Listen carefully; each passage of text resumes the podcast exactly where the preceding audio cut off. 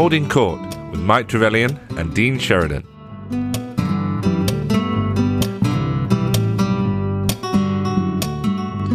Hi, everyone, and welcome back to Holding Court with Dean Sheridan and Michael Trevelyan. Mike is a professional barrister, and I had fajitas for dinner last night.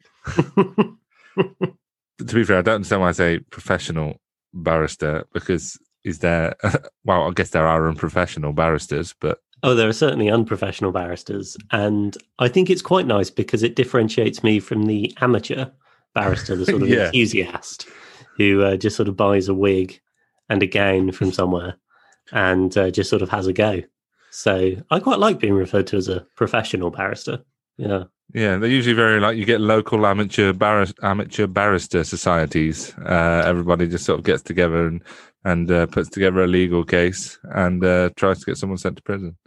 Yeah, that's the one. And it's a little bit like those sort of um, uh, weekday afternoon crime shows where you get, you know, diagnosis murder, and he's a sort of professional doctor but part time sleuth, or Quincy or something like that, oh, where you Qu- get the sort of enthusiast crime investigator, and I'm a sort of barrister equivalent of that. I would say the sort of non professional, if you're referencing Quincy, is Quincy's friend. Now, I don't know how many times you've seen Quincy, but in every episode, Quincy would go into the morgue and his friend his like little protege who worked in, in, in the morgue would turn around and go, Oh, Quincy, I believe that it was this guy because I looked at this on the body and blah, blah, blah, blah, blah. And he'd be like, Yeah. And then Quincy would be like, That's brilliant, but you're wrong. Yes.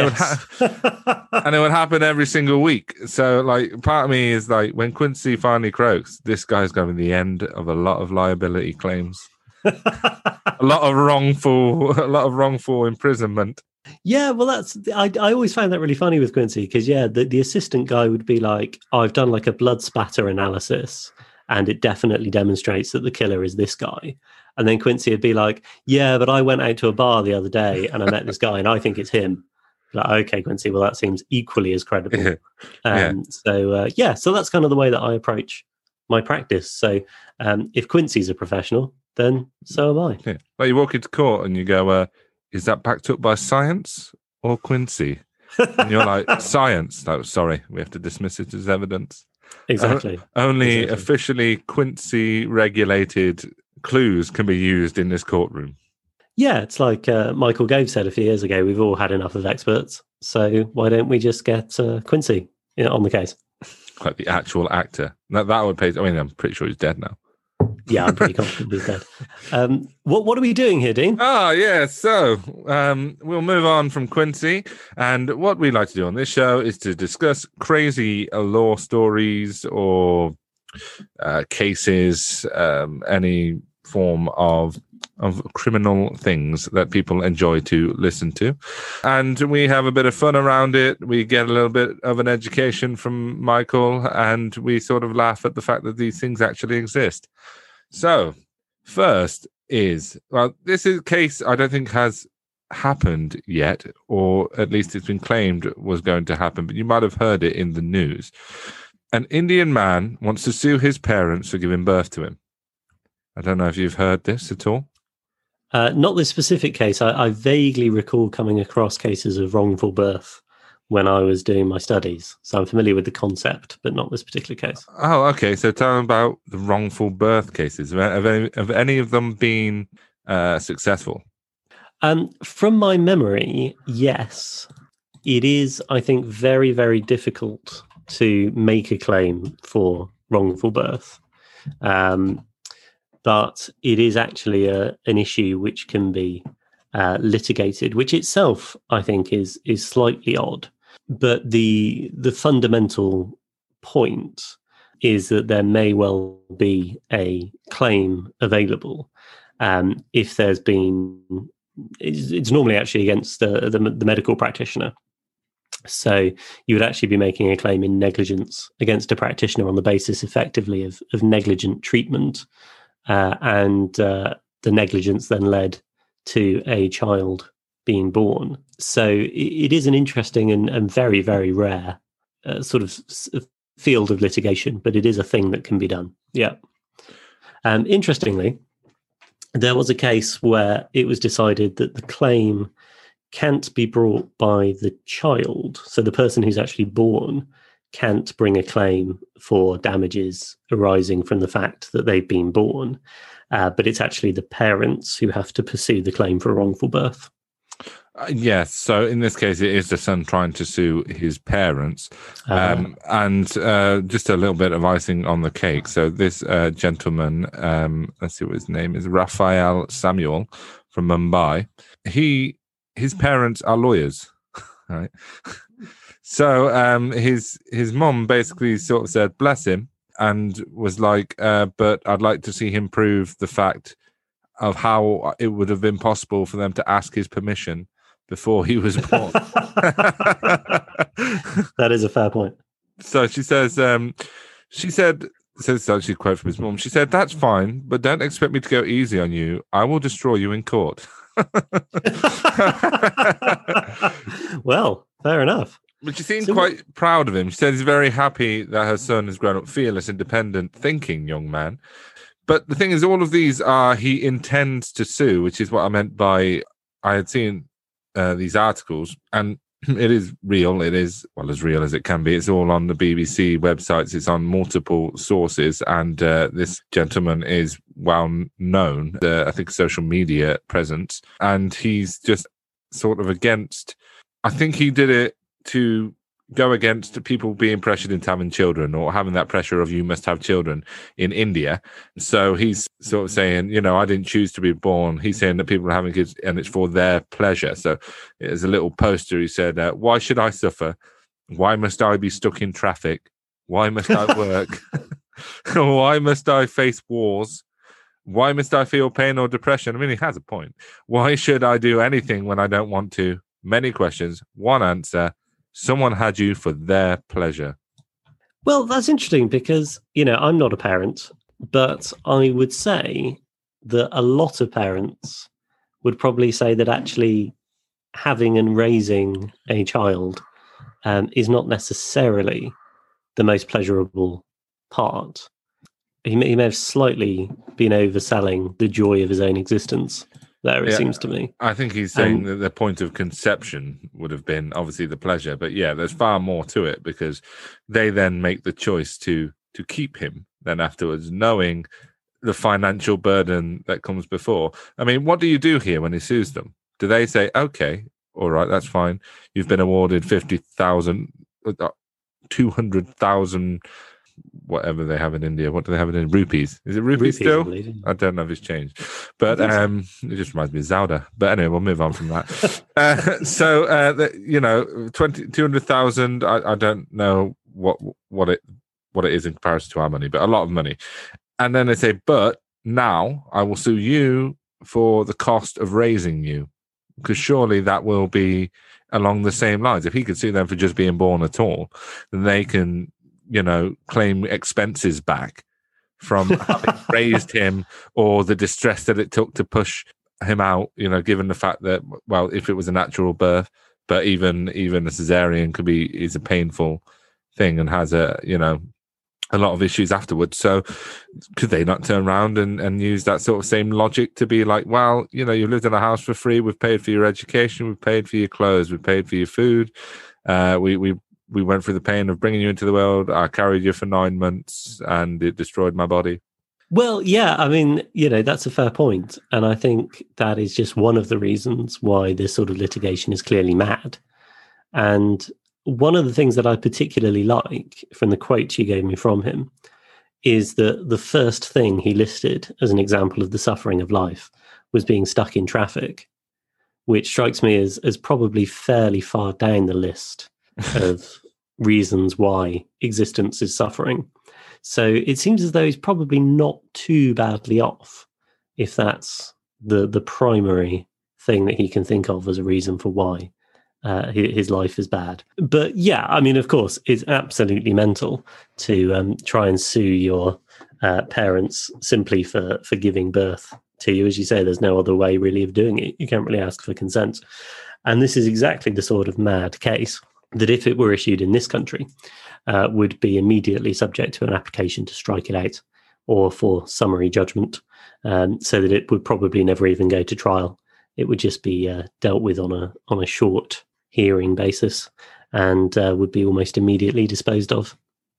Well, I, I think from the fact that this these articles came around about 2019 saying that he planned to sue his parents, but there doesn't seem to be any sort of follow up or any outcome to an actual court case. And the fact that both his parents are lawyers, I, I, wouldn't be surprised to believe that, given his sort of views on life and uh, what he sort of stands for, that it would have been mainly, I would say, a publicity stunt. Well, that's the problem, isn't it? It does sound as though it may very well have been a publicity stunt. But having said that, I was actually chatting to an Indian lawyer some time ago, and he told me that the average length of time it takes to conclude litigation in India is 20 years.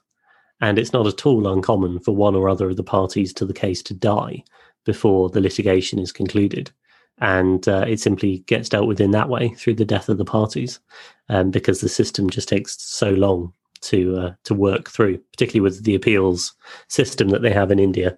It uh, can take decades to actually conclude a case. Why does it take that long? Do you know, or is it just?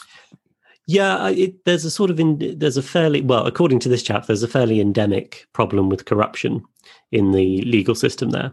So uh, it's perfectly possible to just effectively buy delays in the system uh, if you want to. So if you don't want your case to be uh, concluded, then you can just keep adjourning it and delaying it and delaying it.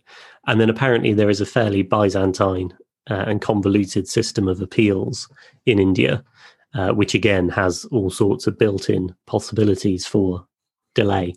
Uh, so um, taking those two things together uh, these cases can take ages to uh, to actually conclude. I don't know what it's like if both parties genuinely want to work through the system and get it dealt with as quickly as possible. Uh, I don't know if it can be a much quicker process if they're both. Well, well I assume in this one, given the fact that his parents are lawyers and they're sort of saying "bring it on," mm. um, that neither of them will really be holding it up. Actually, if anyone's going to hold it up, it's more likely to be him. Yeah, yeah. But then maybe that statement from the mother is itself a publicity stunt. You see, it's all wheels within wheels. Oh. Perhaps she doesn't want the case to be litigated. Who knows? She's like, or maybe she's just trying to uh, raise her own profile. She's like, I'm a lawyer, and so is my husband, and we would destroy him. So if you want your enemies destroyed, then please come, then hire the services of Samuel and Samuel. Oh, I don't know if his first name was Samuel actually, or his second name. I need to get that back up, or, or whether they uh, have their own firm. Um, yeah, Samuel, Samuel, and Samuel. Yeah, well, there we are. So it could be like if you want us to destroy your enemies as we've destroyed our own son. yeah, that seems plausible as a marketing tool. Well, if anything, that's an even better marketing tool because they're literally like, we're willing to destroy our own son. think of what we'll do to someone we don't even care about. Um, yeah, so that's certainly an interesting area, um, but I can't see that uh, actually suing the parents is going to take them, take him very far at all. Uh, I think the whole thing is possibly publicity, as you say. I thought uh, an- another fun little story that I just sort of found looking at that one is uh, a set of New York parents who sue their 30 year old son who refuses to move out. So there seems to be a great deal around, you know, what the duty of care is to to your children or your parents, and how long you could really deal with it. How long, uh, you know, family will stop you from getting annoyed. Supposedly they tried to pay him and help him get him settled and move out, but he refuses and he doesn't pay any bills. So they they they sued him. Yeah, I'm not sure. Again, I'm not sure what the cause of action would be there because you can't just sue someone for being, you know, a bit of a layabout. But um, but this is actually a whole problem, I think, isn't it? And there was a film about this a few years ago called Failure to Launch. I think a, a comedy about okay. uh, somebody who couldn't get their child to get out of of the house and actually make something of their own life. But it seems to me that there's um, there's a genuine issue at the heart of this, actually, as you say, which is to do with the obligations between the generations within a family. And um, it certainly, I think, here in, in England and probably also in the States, there's an ever weakening sense of uh, obligation uh, between parents and children, and particularly, I think, between children and parents as the children then grow up and it's the parents that need to be looked after. And I do wonder uh, if in the decades to come, uh, with an ever aging population requiring more and more care and uh, ever less emphasis on children providing that care as a matter of course, which is still very popular in, in Eastern countries. Um, I wonder if we will actually see more genuine litigation to do with the extent to which uh, parents and children uh, have obligations towards each other in adulthood and towards the end of their life. But um, at the moment, that doesn't seem to be a, particularly emerging or fruitful area of litigation, as far as I can tell. Well, that's quite a good argument for uh, the Samuels. It's I had you, so you would look after me when I'm older, which uh, I think is good. It's almost an investment. Well, that's right, and there's a there's certainly a psychological element to that. Whether you have a a child expecting the child to be something of an investment, and then uh, you, are sort of suing effectively for disappointment if they turn out to just be lounging around the house into their thirties and uh, not getting on with their own life. Yeah, so that, that's where the issues with this. Supposedly, they actually wrote up uh, an official eviction notice for their son. and uh, and then his argument is that they didn't give him enough notice to when he refused to move out at the time. So I'm sure that Christmas in that household is fun and enjoyable, and everybody laughs. I remember the time you sued me, mum. yeah, that would be a bit weird. I and mean, I'm just thinking about it from a landlord and tenant sort of perspective here in the UK, and uh, I mean, I would have thought the child would be a sort of licensee, so they wouldn't even have the protections of of most tenants here in the UK. They're effectively there at the uh, at the will of their parents, who either own the house or, or are the tenants of it. Um, whereas the child is probably um, just there as a as a license holder. So when when the license is revoked, um, they're liable to be kicked out with very little notice here in the UK. I'd have thought, but um, I suppose that's more of a moral legal question. Well, I'm uh, glad I'm getting my own place then, because now I realize how, how very you know you're just one step away from being kicked out by the parents. The thing is, you know, sometimes you, you've got to agree. I think sometimes if you've got enough money, you can just do it to make a point.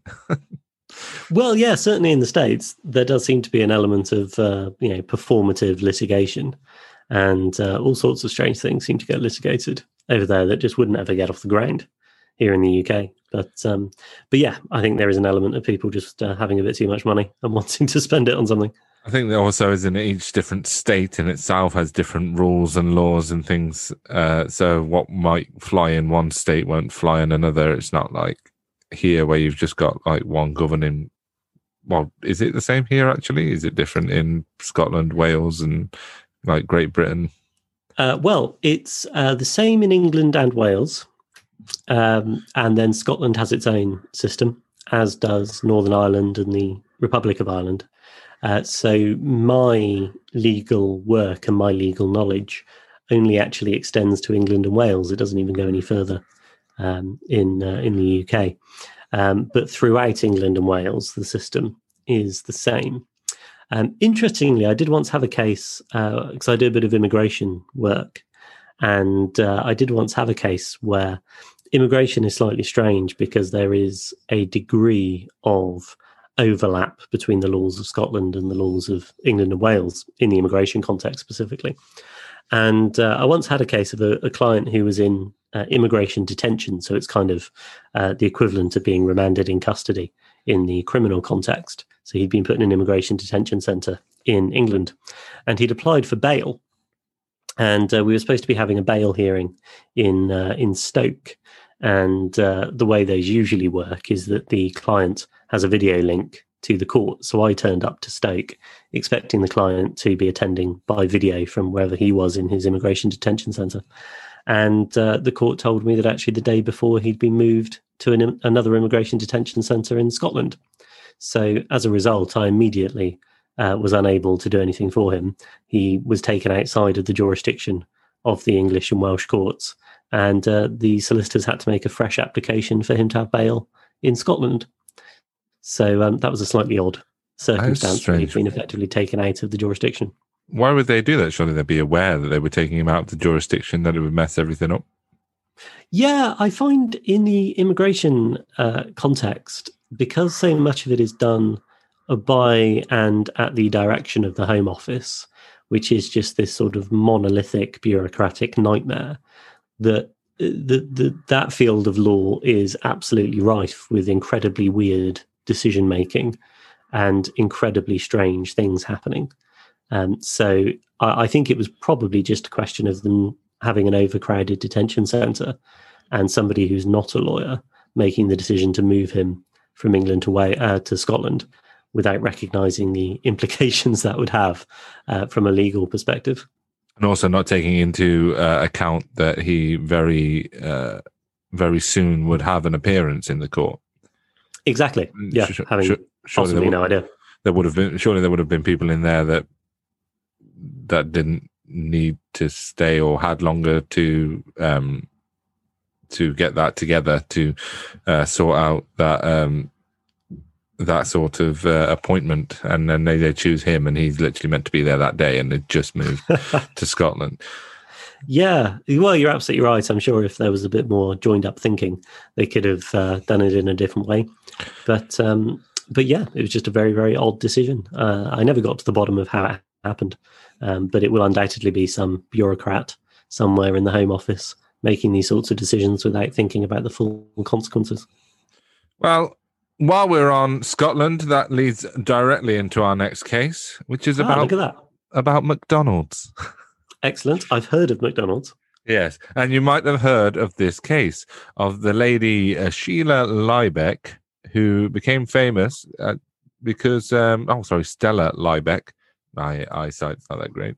Uh, Stella Liebeck, who became famous because uh, she sued McDonald's and had them shell out 2.9 million in damages because they gave her a, a cup of coffee and uh, when they drove away, it, it spilt and uh, burnt her. So she sued McDonald's. Have you heard this one? I, I have. I actually had thought that this was something of an urban myth, so I'm delighted that your research has turned out that it's actually a genuine case. That's Well- that's surprising. Well, there are some aspects which uh, I was going to get to. I thought we'll, dis- Ah. we'll discuss on this urban myth style, and then we'll go deeper into the case with some other information that I did manage to unearth when looking it up. So, this is from a, a book I have been lent uh, about crazy court cases, where I, I found this story. Uh, it was also raised by Paul Lewis, one of our listeners, who asked us to discuss this case. So when I saw it, I uh, yeah, I thought it was crazy. Uh, 1992, it was. She was 79 years old. She spilled a cup of McDonald's coffee in her lap while sat in the pas- passenger seat of her grandson's car. And according to her attorneys, as a result of the spill, Mrs. Liebeck suffered severe burns over 6% of her body and had to undergo several skin grafts. She was also left with scarring on 15% of her body. So yeah, the case made headlines across the world, and she sued for 2.9 million. So on the face of what is there, I mean, the concept that she spilled some coffee and therefore sued them. I mean, that is crazy. I mean, you expect coffee to be hot, which is obviously, I guess, the source of uh, fame of this case. That people would assume that when you buy a hot beverage, that they wish for it to be hot, and therefore, if you were to take the lid off this hot beverage and bathe in it, then um, it would definitely cause some discomfort. yeah, there are a couple of things that I find surprising about this. One, absolutely, is the point that hot drinks are hot. So it's not entirely clear to me at the moment, um, and there may be further facts that you have to uh, to uh, present that will change this. But it's not entirely clear to me at the moment what the allegation against McDonald's specifically was that would have given rise to uh, a a case, let alone a case with a real prospect of success.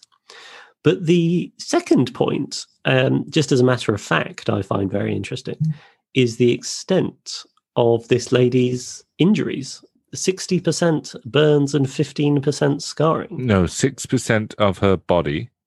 Right. Uh, there were severe burns over six six percent of her body, uh, and had to undergo several skin grafts. She was left with scarring on fifteen percent of her body. So she burnt six percent, scarred fifteen percent. I don't know if that 15% takes into the 6%.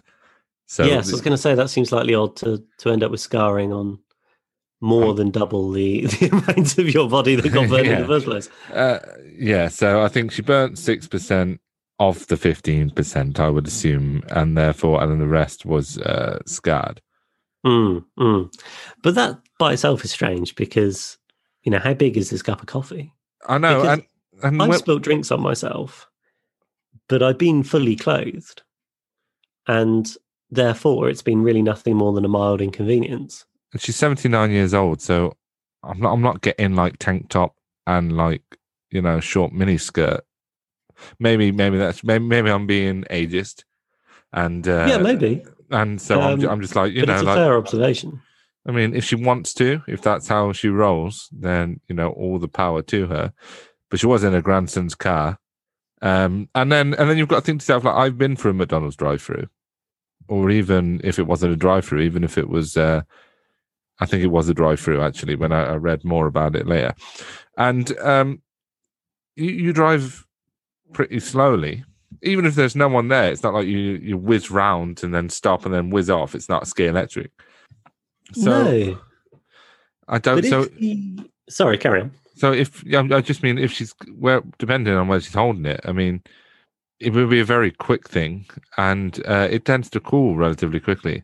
The only thing I can imagine that would carry that kind of heat for a longer amount of time is maybe a black coffee. And that's all I can get from that. Yeah, but even even so, like you say, you would expect it to cool down. And if the because this goes back to the, the point I was saying about I'm not sure what the complaint against McDonald's is.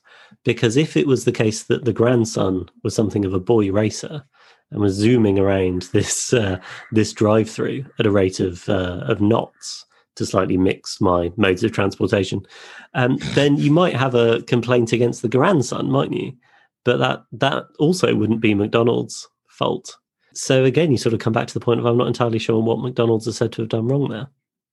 Uh, so yeah, so let's move on to what I sort of researched afterwards. And Excellent. uh, so you are on something with the idea of urban myth, but it's not a complete urban myth. It's and it's not quite as far away as our f- fateful murder of the um, flamingos a, a few uh, episodes ago. It's it's it, uh, it's an infamous tale, a frivolous lawsuit. I mean, it even has its own award uh, called the Stella Awards, named after her, which is uh, uh, presented annually to uh, ridiculous lawsuits. So I might have to look these up to get some. Who, uh, who's the awarding body? Who, who decides who gets one? It doesn't say, but I, I will be definitely doing some more research into this because it sounds like it's right up our alley on this. Absolutely.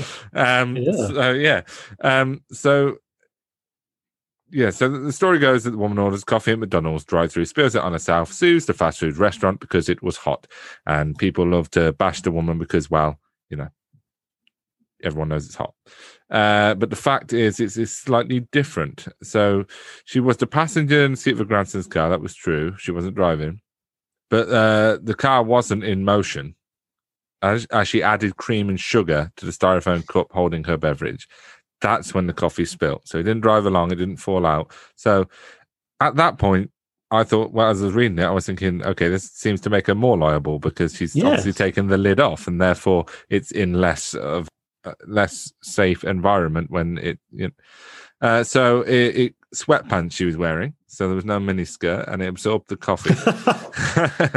she had a third degree burns covering six percent of her body that required a skin graft. But um, it's all true. But the reason, so this is the reason, this is the claim against McDonald's, which we were talking about, which always gets missed out. This is the the, the yes, thing. this is the key. This I is the key. This is. Sorry, this is this is like the big twist at the end of an episode of Quincy. Uh, Unlock the mystery for me, dude. Yeah. Unlock. So the mystery. reason for the severe injuries is that McDonald's coffee is kept at around 185 degrees. So even though the beverage presents a severe burn hazard it, whenever the temperature gets over 140 degrees, had the coffee been served at 155 degrees, the damage wouldn't have been so bad. Uh, but at 180 degrees, it caused a full thickness burn to human skin in a matter of 2.7 seconds. So, in a defense, McDonald's argued that customers bought their coffee to consume elsewhere, but in their own research, actually, it proved that people do drink it, uh, are most likely to drink it immediately. So yeah, the jury awarded uh, her the claim. So because homebrewed coffee is usually around 150 degrees. So the actual sue, I mean, I still think it's a cr- pretty crazy case, but um, the uh, home, but basically the the brew um, is at 185 degrees, which is above the normal home brew heat. Ah, well, that makes sense then. I can understand at least why McDonald's are said to be responsible for it. I, I do take your point that um, you know people would still expect hot beverages to be hot, but I suppose, like you were saying, the effect of the extra thirty odd degrees is quite profound. That it suddenly leads to uh, almost instantaneous uh, deep burns. So I can understand the complaints against McDonald's in that respect. Um, I mean, yeah, I take the point, I suppose, that McDonald's, you know, want people to enjoy their drinks hot. And so it needs to be hotter than average.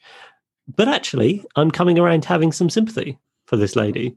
If McDonald's want to sell drinks that are as hot as the sun, then they really need to make that a lot clearer to people. And, uh, you know, instead of just saying hot drink is hot, perhaps they should say it's uh, even hotter than you might anticipate um, and don't open the lid for at least five minutes or so to let it cool down just a little bit. So I guess it's a case that can be argued on on the average. Like she's like, I've spilt coffee on myself before, and like you know, I've got a red leg from it, but you know, I'm all right. Whereas you know, now it's literally that scene from Alien where like a tiny bit of the coffee hits the bottom of the Nostromo spaceship and burns through seven layers of uh, of sleeping quarters. Exactly, exactly, and uh, yeah, I can understand that actually. Um, what, out of interest, do you know how the jury? Because there wouldn't be a jury if this were in England or Wales, but how the jury came to the amount of damages? Because it's still a huge amount of money, isn't it? Um. So, uh, you might say still at fault for spilling it. The jury agreed with you there too. She was held partially responsible. and Was only awarded a portion of the settlement. So she wasn't given right. the whole amount. So she wasn't a millionaire afterwards. She was awarded 640,000 and most of that went towards medical bills. Uh, so yeah, I take it, it, it's America. So medical bills would be definitely. No, no, no, just McDonald's. Oh, sorry. it was. It, oh, sorry, I, I, it was a very tedious segue into a story about McDonald's. Uh, gotcha. So yeah, yeah. I I thought, oh, this is perfect. Scotland, McDonald will sort of uh, lean in there. Uh, yes. So no, yeah, this is America, and so uh, he's having skin grafts, the six percent burns. I mean, I could easily imagine in America with the medical system that it would it could easily amount to quite a lot. So I would say that a majority, a lot of that would have been taken into account with the overall rewards awarded fee. I'm guessing then legal fees, and then on any quality of life thing or something, whatever it caused her then in damage and pain. So that, that's that's my assumption. Yeah, I can see that making sense. I can see that making sense. I um I think I referred it was either the last podcast or the one before last to the way in which we calculate damages for personal injuries here in England and Wales, which is by reference to the uh, Judicial College uh, and the guidelines that they produce for personal injury cases. And uh, for those that are interested in some more information about that, listen to all of the previous podcasts. I certainly me- mentioned it in one of them. Um, but I happen to have in front of me the Judicial College guidelines, and I'm looking at the section on scarring to uh, parts of the body, and which are not the face. And interestingly, um, it says here where significant burns cover 40% or more of the body, awards are likely to exceed. What figure do you think, Dean? What, what do you think is fair for more than 40%, 40%. of the body? or more. Yeah. Um, Bearing in mind our two million odd dollar woman. I, I would say this is in England, so I would say over a million. Yeah, it's ninety eight thousand three hundred and eighty pounds. So a good deal more modest. And um, obviously, it would be more depending on the extent of the burns, but forty percent or more sort of start around 98,380. Starts though. Is that the lowest that you could get for it? Well, that's that's the lowest for significant burns covering 40% or more of the body. You would hope. Well, I don't know how that. What hope you can get from that. I'm, I'm thinking you would hope that that being the lowest, that the majority or the average that actually does get awarded is actually quite a bit more than that, and that's just a basis. But then at the same time, that has to be based on probably a case where someone left with the lowest amount at some time at some point. Uh, yeah, it's a sort of averaging out process, the uh, Judicial College guidelines. So that's the sort of uh, reasonable low figure that uh, you could look for for a 40% burn victim. Um, so I suppose the, the real legal advice that I would give in relation to this issue is that if you're going to get injured, probably do it in the States. yeah. And then you'll probably recover more money. or on the face. Or on the face. because Um, that, that doesn't uh, include the face. I, I, what I also love is the fact that you're like, well, actually, I've got the guidelines in front of me right now. I was just doing a bit of light reading, waiting for the Zoom call, as I do. Yes, for those who don't know, I, I record uh, the podcast in my uh, office at home. So um, I was actually preparing a personal injury case, which I have tomorrow. So uh, I happened to have the guidelines in front of me because I'd been reading them for uh, for tomorrow's case. Um, so that is that is uh, a genuine judicial college guidelines to hand moment there. Um, but, and um, uh, yeah, just let a anyone know that actually I record it from the, the back room of my house. And uh, yes, I also I have um, a pen in front of me as well, just to just to join in on all, all the special uh, legal stuff, and and, and a notepad. Ooh. So, yes, Well, that's It- basically all you need to be a lawyer. To be fair, a pen and a ninety notepad. percent of my time is writing things down in a notepad. Well, to be fair, I'm all right with it. I'll, I'll just be Quincy's assistant to your Quincy. Yes, you can be the one who's secretly always right, but just never believed. Yeah, I'll just sort of like- modern day Cassandra. Um, so that ends the McDonald's lady burning herself on coffee, which we will assume is black coffee to be that hot. I mean, geez, if that was coffee with milk in, then you could only imagine the heat of a black coffee. Well, this is well. Hold on, because this was something I hadn't really thought about. Right, but he said it was 180 degrees. 180, yeah, 185. They said at one point. Right now, this is going to sound really stupid, but we're not a science podcast, so I can get away with this. If water boils at 100 degrees, h- how was it not just like a bubbling, raging inferno of liquid? Uh, Well, I suppose it may have been, but I mean, Is, if you a- imagine, is this like- an American 185 degrees? Oh yeah, because they have their own weird temperature settings, don't they? Yeah, what is that? So let me have a look, see if we can find out first. So 185 degrees in America. Um, yes, I fell foul of this difference between American and English temperature uh, once before because I'm very proud to say that I have a GCSE in food technology, and in order to get that GCSE, I had to, amongst other things, cook some pastries.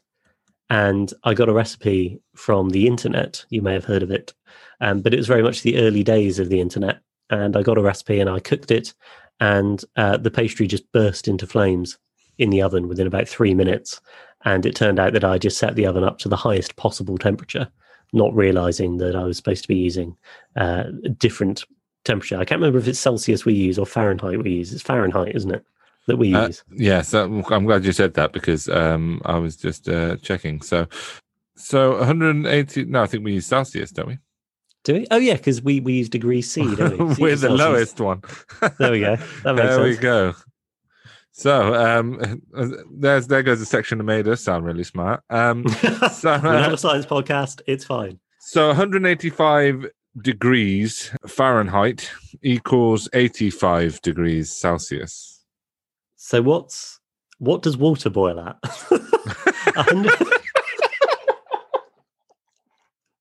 water boils at 100 degrees? Celsius or Fahrenheit? Yeah, but obviously it's not going to be still boiling when he when he hands it over. No, Celsius or Fahrenheit. We need answers, Dean. Oh, 100 degrees Celsius is what what um water boils at. Right. So 180 Celsius is what in Fahrenheit? 185 Fahrenheit is Right. 85 Celsius. So what's 185 Celsius in Fahrenheit? Fucking really hot, I'm guessing. well, that's the point, isn't it? Jesus. Um. oh, okay. Yeah, but they're, they're not talking about 185 Celsius. They've obviously put it in 185 Fahrenheit, so it was 85. It was 85 Celsius. well, that's not very hot then. That I would would be expect a coffee to be that hot. If it was 185 Celsius, then it would be 365 Fahrenheit. it would literally melt the cup, probably the car. Well, that's what I was thinking when I was imagining this woman taking possession of this boiling liquid. And I mean, it would just be raging out of the cup, wouldn't it? yeah, no, yeah, that's what I'm saying. So if it boils at 100 Celsius, then you'd literally be handing her a cup that's like bubbling like, like a cauldron. so no wonder. I mean, the fact that she was shocked when she got burnt by it, or even tried to put sugar and milk into it, is is Well, yeah, good on for trying to put sugar in it. No, no. So yeah, it was 85 degrees Celsius. So it is yeah, so it was it was really still very hot, but it wasn't at boiling temperature. Right. It wasn't at the melting the car temperature. right. I'm glad we got to the bottom of that, though. See, we don't only put this together to educate others, but to educate ourselves at the same Exactly. time.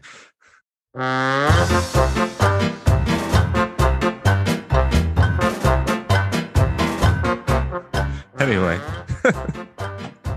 that, that seems like the perfect time to move on to uh, our favorite part. I call bullshit. Hooray! So I will give you uh, sort of again the overview, the title, if you will, of this case, and then you let me know if you think it's bullshit. So, man who believes he is God sues David Copperfield for stealing his godly powers. What the Dickens character?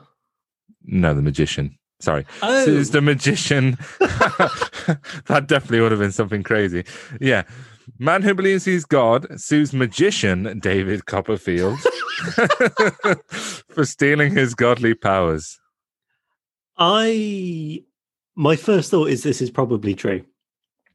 Um, because I think there are a lot of people out there that think they're God, and I can certainly see them raging against people doing magic. Okay. So Tell me more. it is true. It is Excellent. true. Chris Roller is his name. He believes that he is a god. I think he's from Minnesota. This is an American case again. He you believes so not Scotland. Not Scotland, no.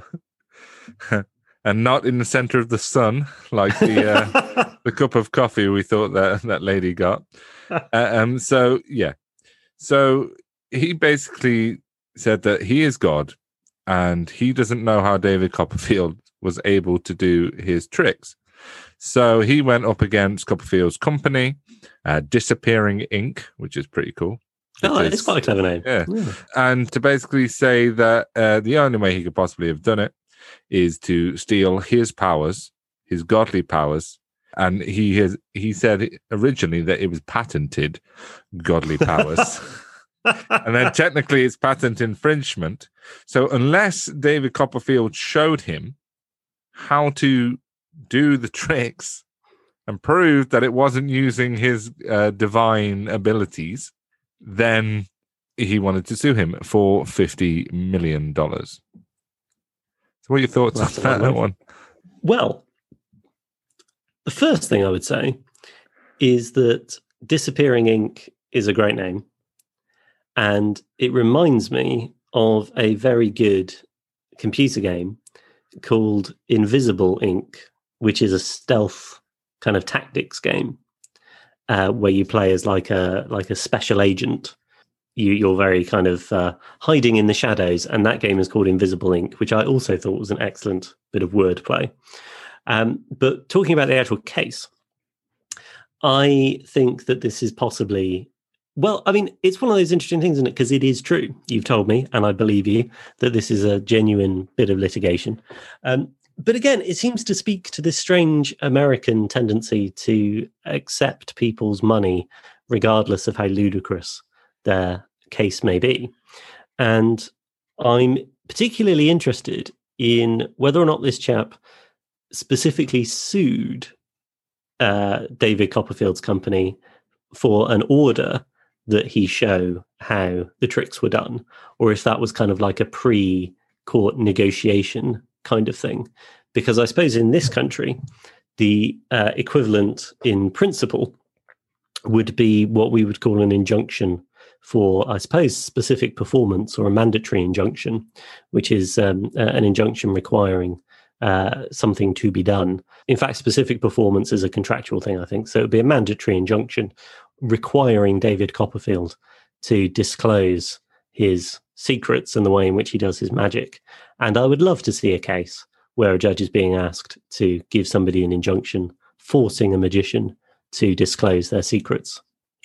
I think one of the biggest fallbacks here is he says he doesn't know how David Copperfield does these tricks and then claims to be God and that the only way he could do it is by using his godly powers.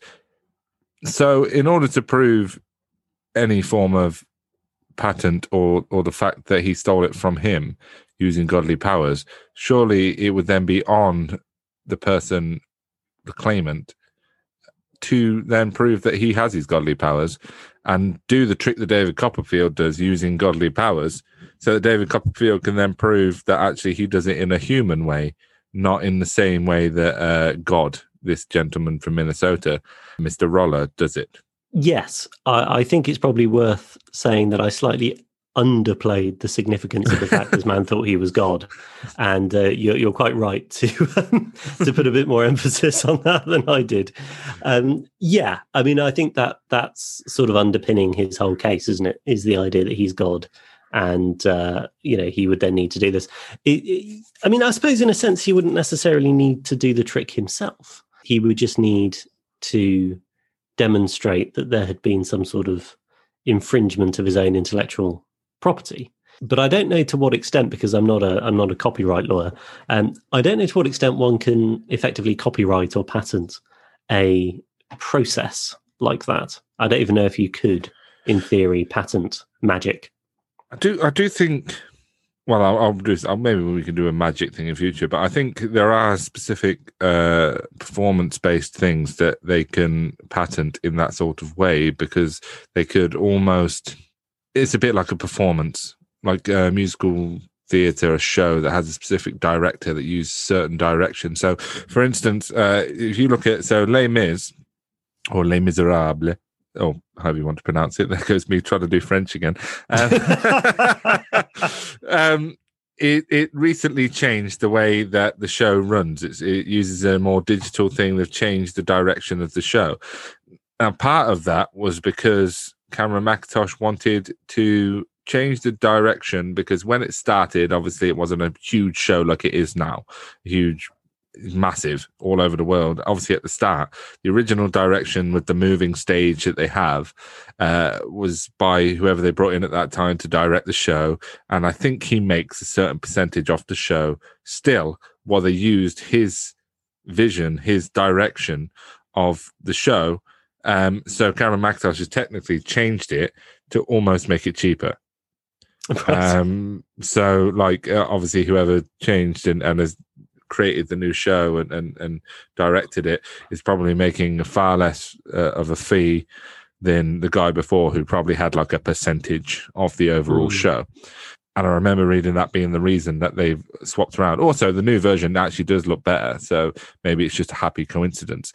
But with that in mind, given the fact that the way that the show works and the way a show can be directed, surely then if there's a specific thing that's very David Copperfield, that for someone to be able to do that in the way that he does it, at least in the way that he does it, would then be could be copyrighted if it's a very, very different thing, like the time he made the Empire State Building disappear. Did he do that? I don't know anything about David Copperfield. I've heard the name. I know that he is some sort of magic man.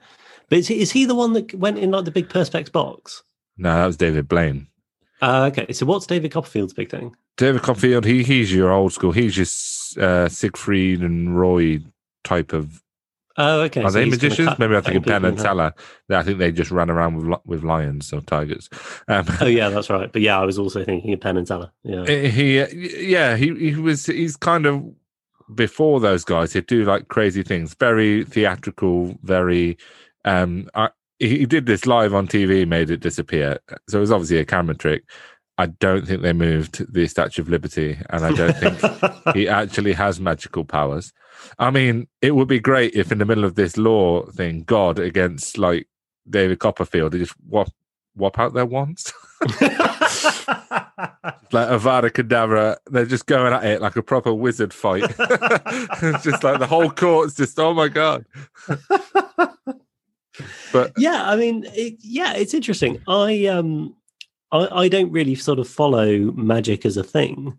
So i don't know to what extent a lot of magic is kind of building on original foundations or if there's a lot of innovation in in the field of of magic. And i suppose if there is innovation then as you say you can kind of presumably copyright um, particular tricks or whatever that you might well, I think if you if you name the person who who does those kind of tricks, I think there are some that uh, are like everyone's, but often when you see someone do the whole in the tank in the straight jacket with the padlocks on, can you escape a tank Yeah. full of water? That kind of classic. People will usually mention someone like Harry Houdini and be like, "Oh, Houdini did this," and at least mention them. Uh, But is so- that is that deliberately so that they then don't have to pay effectively royalties because they are crediting the the trick with Harry Houdini? Well, you'd think so, but then again, in this case, every time he did his trick, he can just go, "I'd like to thank God for giving me this trick," and then therefore, That is true. he's uh this guy who believes he's God, yeah, gets to sit back and and feel, "Oh yeah, I've been well and truly credited," but at the Mm. same time, you know, most people will sit at home and not think, "Oh God, that guy in Minnesota, yeah." That's true. That's true. I'd be interested to know what this guy produced as evidence that he was God.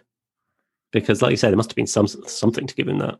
Well, I think it. I think it was nothing, and they they basically said he hadn't patented trick. So although he can claim he's God, and therefore the trick is is patented, that um they're like there is no patent.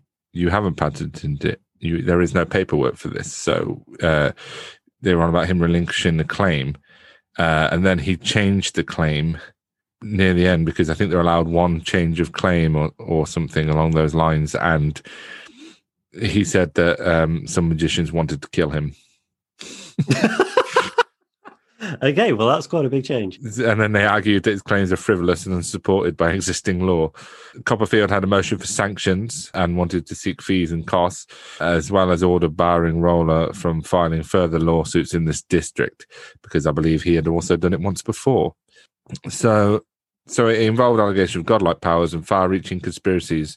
So, I think we got at the end. They recommended that Copperfield's motion to dismiss was granted. Copperfield's motion for sanctions was denied. Oh, interesting. All claims in this litigation be dismissed with prejudice. What does it mean with prejudice? Do you know? If, uh, Uh, I don't know. That's a purely uh, American thing. Um, so it's not something that we have here. Um, I'm assuming we we have a thing in England and Wales which is to mark uh, something as being totally without merit. So if you make an application to the court and it's dismissed, uh, the court should consider whether to mark the application as totally without merit. And uh, it may well be that dismissing something with prejudice is a sort of equivalent of of demonstrating that it was wholly unmeritorious. And the the point of doing that is that if there are uh, applications made by somebody which are totally without merit, then the judge has to consider whether or not to impose what's known as a civil restraint order on the uh, applicant. And that strikes me as a very similar thing to what David Copperfield was asking for in this case, which was to try and prevent uh, further litigation happening elsewhere. Um, because you do get a similar thing here where somebody will constantly try and sue someone or constantly make applications in existing proceedings. Know. could it be because um, maybe they deny it because there's a lot more money in that kind of thing in America? Yes, quite possibly. Yeah. Yeah. Because I mean, I suppose that's the thing. It saves costs and it saves time. Yeah. Um, so yeah, it was dismissed with prejudice. Um, maybe the guy who thinks he's God was happy with what he did, and he left with pride and prejudice. And all of the non-dispositive emotions uh, were denied as moot. So yeah, and I believe uh, I haven't looked into that, but um, that he's not the only magician. I believe he also went up against David Blaine, the one in the purple. Uh, the man in the box. box. Yeah, yeah. He's a um, weird guy, isn't he, David Blaine? Good yeah. Lord. Well, sometimes with magicians, you've got you have this thing where is it is it a character that they live as? Mm. Have you ever seen the film The Prestige? Mm. Sorry, have I seen what? Sorry, the film The Prestige. I have not. No. With Christopher Nolan film before he did Batman, had Christian Bale and like Hugh Jackman, Michael Caine. Michael Caine's in almost every one of his films. So yeah, he's uh, in pretty much everything. Um, no, I've not seen it, but that is a hell of a cast. Yeah, so it's a really good film, very twisty, and it's about two warring magicians. Um, actual based in sort of well no it goes a bit supernatural near the end but actually based in reality magicians not like two oh, warring cool. wizards as in like yeah.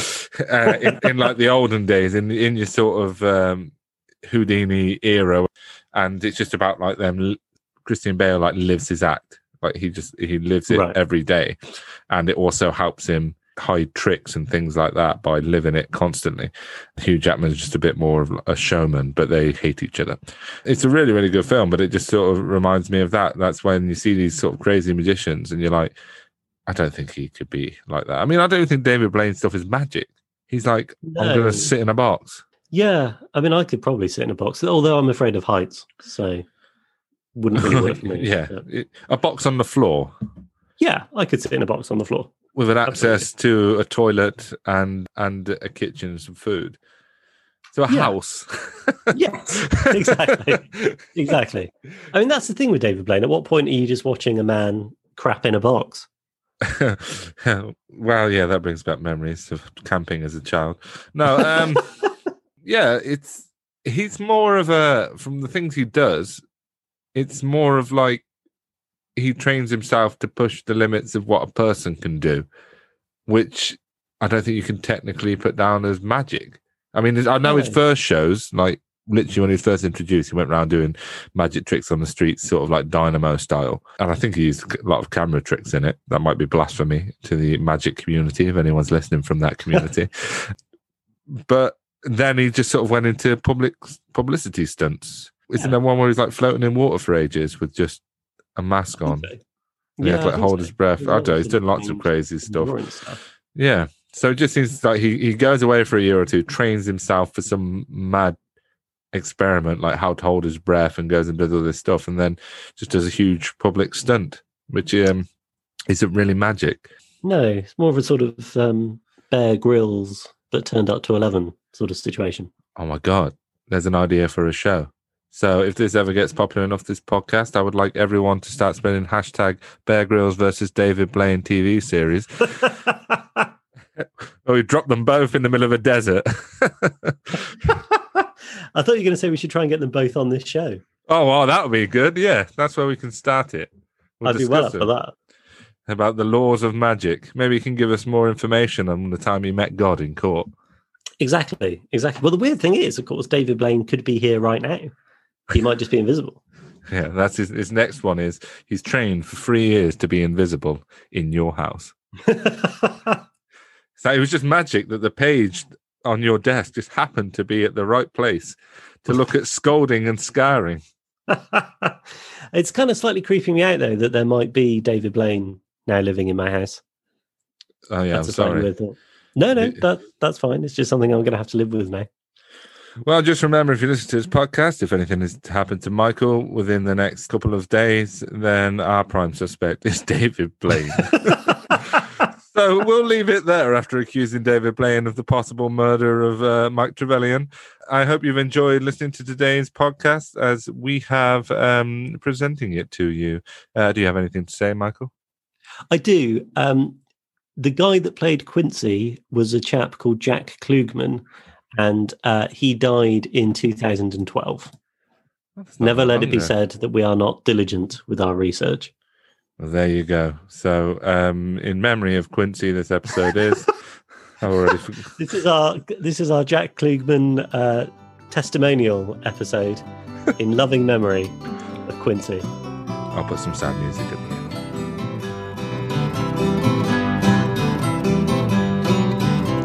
If you know of any strange court or legal cases you would like us to discuss on the show, feel free to email us at holding.court at outlook.com.